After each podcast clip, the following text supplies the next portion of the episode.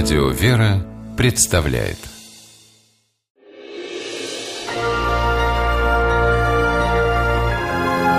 Герои моего времени Надежда Вишнякова похожа на сказительницу из старинных русских былин.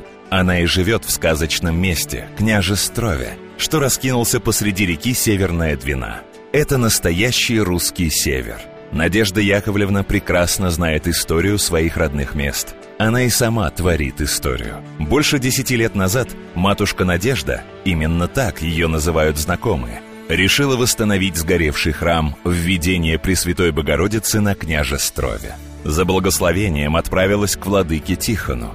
Епископ посоветовал сначала взяться за молитвенный дом, который тоже давно стоял заброшенным. Окна были выбиты, свет, вода и отопление отсутствовали – Привести все в порядок Вишняковой помогала ее семья.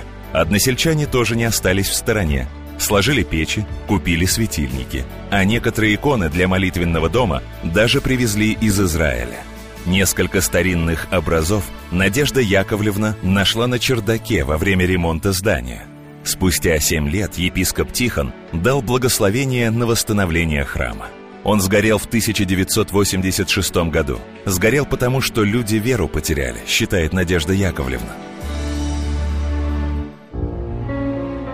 Сначала охотников помогать не находилось. Жители острова не понимали, зачем им собственный храм, когда всегда можно съездить в Архангельск и посетить там собор. Надежда Яковлевна, видя такое отношение односельчан, не смутилась и не пала духом. Наоборот, стала действовать еще активнее. Она с самого начала понимала, ради чего стоит восстанавливать храм. А все-таки это 16 век, это предание, это же старинность. И здесь же молитва все время идет. Вот даже люди, которые приезжают, они ощущают вот эту благодать. Надежда Яковлевна сама вырубила небольшой лесок, который за годы запустения вырос в храме. Сама стояла с кружкой у собора в Архангельске, собирая на свой храм – Людей поразило упорство, с которым матушка Надежда совершала свой духовный подвиг. Ей стали помогать и свои, и чужие.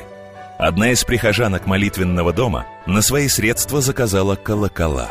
Односельчане и гости острова жертвовали деньги. Уверенность в том, что она делает богоугодное и необходимое людям дело, придавала сил пожилой женщине. А когда стали обновляться иконы в молитвенном доме, Надежда Яковлевна убедилась окончательно. Все, что она делает, не зря. На, на лое лежала Владимирская Божья Матерь. Вы знаете, стала обновляться. Чудо из чудес. Что было все темно, и вот это вдруг все обновляется.